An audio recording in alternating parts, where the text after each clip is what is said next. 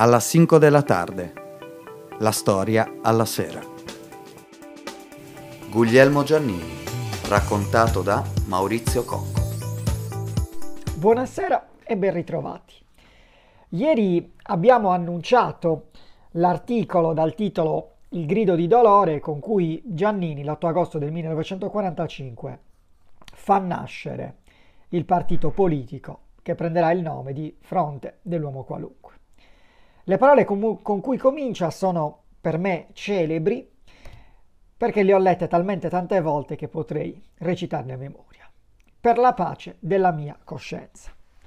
Giannini annuncia cioè la necessità di costituire un movimento, un partito, perché altrimenti sarebbe andato perduto quel potenziale che si intravedeva fra la folla che correva a leggere l'uomo qualunque.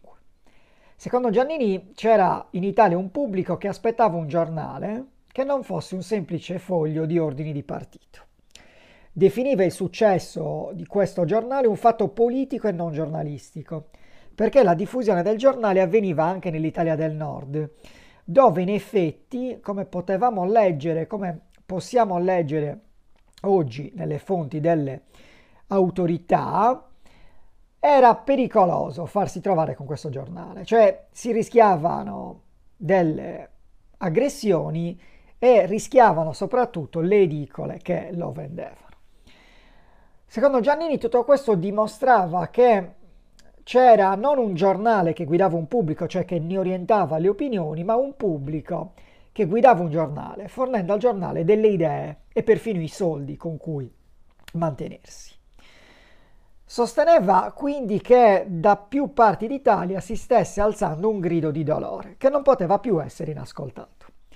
È chiara la citazione nei confronti del discorso con cui Vittorio Emanuele II annunciava che il regno di Sardegna avrebbe sposato la causa della indipendenza e unificazione italiana. L'editoriale si chiude con l'invito a lasciare il fondatore iniziare questa avventura a modo suo. E a modo suo infatti la inizia.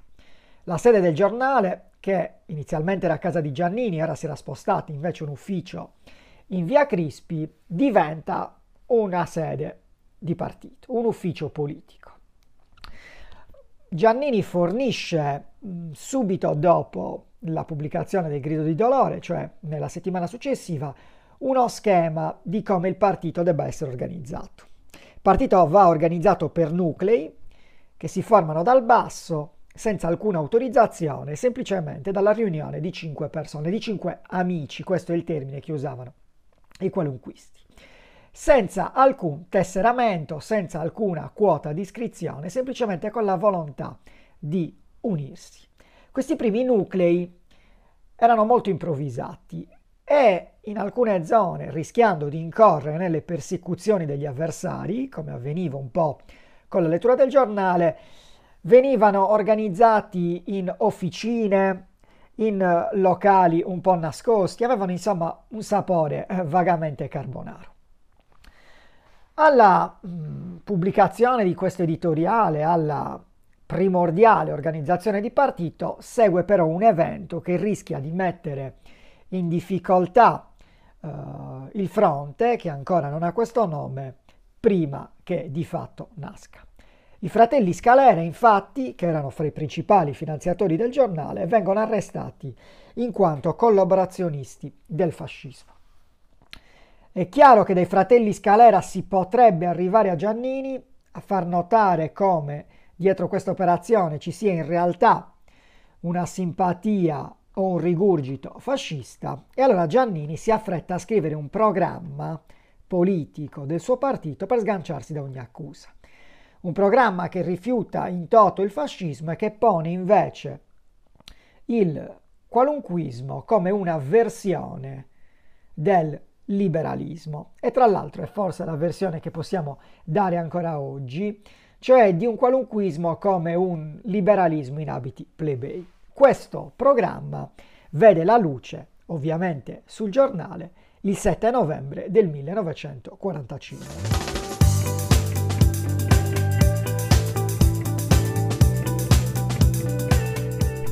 Siamo alla fine del 1945 e gli impegni elettorali incombono. Sono infatti previste le elezioni amministrative che si svolgeranno in due tornate, una primaverile e una autunnale e in mezzo le elezioni per l'Assemblea Costituente e il referendum per la forma istituzionale dello Stato italiano. Servono quindi i comizi, non basta il giornale. E Giannini debutta in qualità di oratore politico nel novembre del 1945 al Teatro Oriente di Bari. Bari città che Giannini chiamerà sempre la culla del qualunquismo. E tra l'altro la Puglia sarà una delle regioni più qualunquiste d'Italia, eh, la prima o la seconda più qualunquista, seconda delle tornate elettorali. In questa occasione presenta anche gli alleati del suo partito, che sono a loro volta a capo di piccolissime formazioni destinate però rapidamente a sparire o meglio a confluire nel nuovo qualunque. Uno di questi è Roberto Bencivenga, un deputato aventiniano, un antifascista militante che è stato fra i comandanti della resistenza romana. L'altro invece è Emilio Patrissi, di formazione completamente differente, leader di uno schieramento chiamato Concentrazione Democratico Liberale, però consultore, così come ben ci venga, cioè membro della consulta, che è un organo consultivo per l'appunto eh, che caratterizza quell'interregno che passa dalla caduta di Mussolini alla costituzione dell'Assemblea Costituente. Quindi due personalità che avvicinano Giannini al mondo dell'antifascismo. Uh, nei mesi successivi Giannini fa dei comizi più o meno in tutta Italia. Ne fa tantissimi, li fa personalmente, parla quasi sempre lui, poi certo interviene qualche esponente locale eh, e questo sforzo di Giannini è notevole. È notevole soprattutto se consideriamo che la sua salute non era ottima. Giannini soffriva di un disordine genetico che gli causava crisi respiratorie non di rado. In questi comizi Giannini inaugura quello che possiamo definire uno stil nuovo qualunquista, stile che poi si porterà dietro anche quando sarà eletto all'Assemblea Costituente e quando poi sarà eletto alla Camera. Qui, per dare l'idea di questo stile, è forse utile utilizzare qualche aneddoto. Ad esempio, in un comizio del 1946 a Cagliari, uh, un gruppo di comunisti contestando Giannini che parla nella piazza Ienne intonano bandiera rossa. Giannini risponde intonando e invitando tutti a cantare Dove sta Zazà. Quando invece alla prima seduta dell'Assemblea Costituente la delegazione del Partito Comunista annuncia l'intenzione di cantare l'internazionale, cioè l'inno del socialismo internazionale, appunto, Giannini risponde che loro avrebbero cantato la famosa canzone napoletana Tazza e caffè. Quando viene fischiata a un comizio risponde il pernacchio fa la tua sorella. Il partito però cresce e, e diventa una sorta di partito ombrello, cioè finisce per raccogliere tutti quelli che non hanno una collocazione politica, che non ce l'hanno perché non sono soddisfatti dall'offerta politica che gli è davanti oppure perché non possono averla cioè perché sono compromessi con il passato regime oppure sono ideologicamente fascisti. Vedono nel qualunquismo, che non è un movimento fascista ma un movimento anti-antifascista, la possibilità di tornare a fare politica. Talvolta anche fraintendendo che quelle fossero davvero le intenzioni di Giannini, cioè di mascherare il suo fascismo dietro un nome generico per poi tornare alla ribalta quando i tempi lo avrebbero concesso. Nel 1946 arrivano le elezioni amministrative e alla prima tornata in primavera eh, le liste con il torchietto, quello sarà il simbolo, il simbolo del giornale diventa il simbolo del partito, vengono presentate in 160 comuni su quasi 6.000, molto pochi quindi. Immediatamente dopo, però, il 2 giugno, eh, il partito, che si era detto agnostico sulla forma istituzionale, cioè non aveva dato un ordine di voto ai suoi simpatizzanti, ottiene eh, una buona affermazione, un'ottima affermazione eh, per quanto riguarda l'Assemblea Costituente. In autunno il suo successo, come abbiamo già visto nelle nostre precedenti conversazioni, è straordinario. Il governo italiano, anche dopo uh, i risultati dell'Assemblea Costituente, che consacrano la DC come primo partito, ma che tengono socialisti e comunisti in una posizione di grande forza, continua a essere un governo di unità del CLN, cioè dei partiti antifascisti. La Chiesa cattolica però non vede di buon occhio, e così neanche gli americani, e così neanche alcuni settori della società italiana, non vedono di buon occhio questa coabitazione fra comunisti e democratici, socialcomunisti e democratici all'Assemblea Costituente e al governo soprattutto, e quindi spingono attraverso Giannini la DC a destra. Questa almeno è l'intenzione del Vaticano e soprattutto di Giovanni Battista Montini, il futuro Paolo VI. Le pressioni vaticane mh, sulla DC eh, utilizzano l'uomo qualunque, anche se dobbiamo riconoscere che sicuramente in alcuni settori della Chiesa l'appoggio per il qualunquismo non era solamente strumentale. Tanto Giannini continua a fare teatro con la solita popolarità. Nel 1947 mette, metterà in scena una commedia qualunquista, il ragionier Ventura, ricordiamoci l'idea qualunquista di porre un buon ragioniere a capo dello Stato. È chiaro quindi dove vada ideologicamente a parare questa commedia di Giannini, eh, il cui incasso viene poi utilizzato per finanziare il partito eh, e eh, assieme alla popolarità di Giannini del partito cresce anche di numero il partito stesso. Più il partito però si fa grande, più crescono i malumori al suo interno, soprattutto verso Giannini, da alcuni eh, individuato come una figura molto ingombrante. Attira militanti di varia origine, attira anche importanti notabili in cerca di sistemazione cioè persone eh, che hanno un ruolo nelle province italiane che hanno bisogno di un partito per poter accedere alle cariche politiche. Attira soprattutto i soldi, specie da Confindustria, e non sempre in maniera del tutto chiara. Cioè varie volte sono uh, gli esponenti locali del partito a mediare con Confindustria per questi finanziamenti.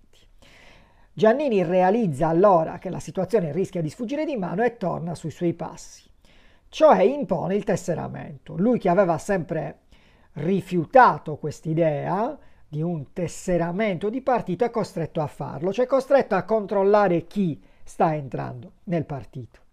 E per mettere le cose in chiaro, cioè per segnalare la sua estraneità ad alcune correnti di estrema destra che avevano visto nell'uomo qualunque la possibilità di tornare alla vita politica, decide eh, unilateralmente di modificare il nome del partito, che diventa il Fronte Liberal Democratico dell'uomo qualunque. Il gruppo alla Costituente, che originariamente contava 30 membri, cresce grazie alle fusioni con i partiti piccolissimi di Patrissi e di Bencivenga e con alcuni passaggi di campo dallo schieramento liberale. Arriva a quota 37 un numero che sarà fondamentale, vedremo, negli sviluppi successivi. La crescente popolarità, il crescente successo mettono Giannini in competizione con la DC. Il partito che era sempre stato presentato come un movimento liberale viene ora presentato come l'unico genuino partito cattolico. Questa competizione diventa evidente nel comune di Roma. Alle amministrative di Roma, infatti, l'uomo qualunque aveva ottenuto il risultato migliore assieme alla democrazia cristiana. Entrambi gli schieramenti avevano 17 consiglieri. Non esisteva l'elezione diretta del sindaco, il sindaco veniva eletto dal consiglio comunale, quindi era necessario un accordo fra uomo qualunque e democrazia cristiana per poter creare una amministrazione comunale. Questo accordo però non si trova e il comune viene commissariato. È chiaro qual è il problema della DC.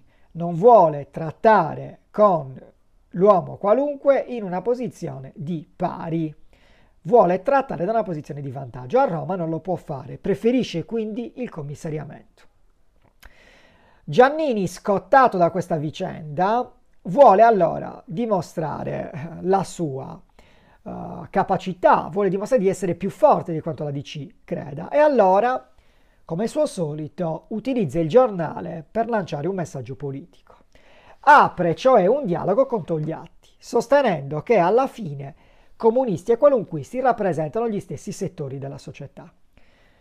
Questo dialogo sarà noto come la polemi- polemica del muro di ghiaccio, perché Giannini dice dobbiamo rompere questo muro di ghiaccio, Togliatti risponde una prima volta, Giannini risponde alla risposta di Togliatti, ma il dialogo dura molto poco e lascia una certa insoddisfazione in alcuni membri e in alcuni simpatizzanti dell'uomo qualunque.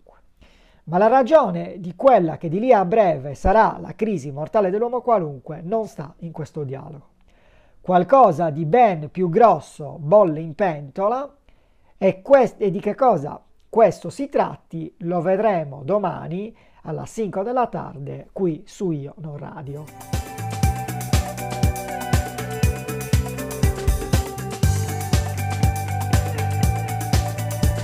Abbiamo presentato alla 5 della tarde la storia alla sera. Guglielmo Giannini lo ha raccontato per noi Maurizio Cocco.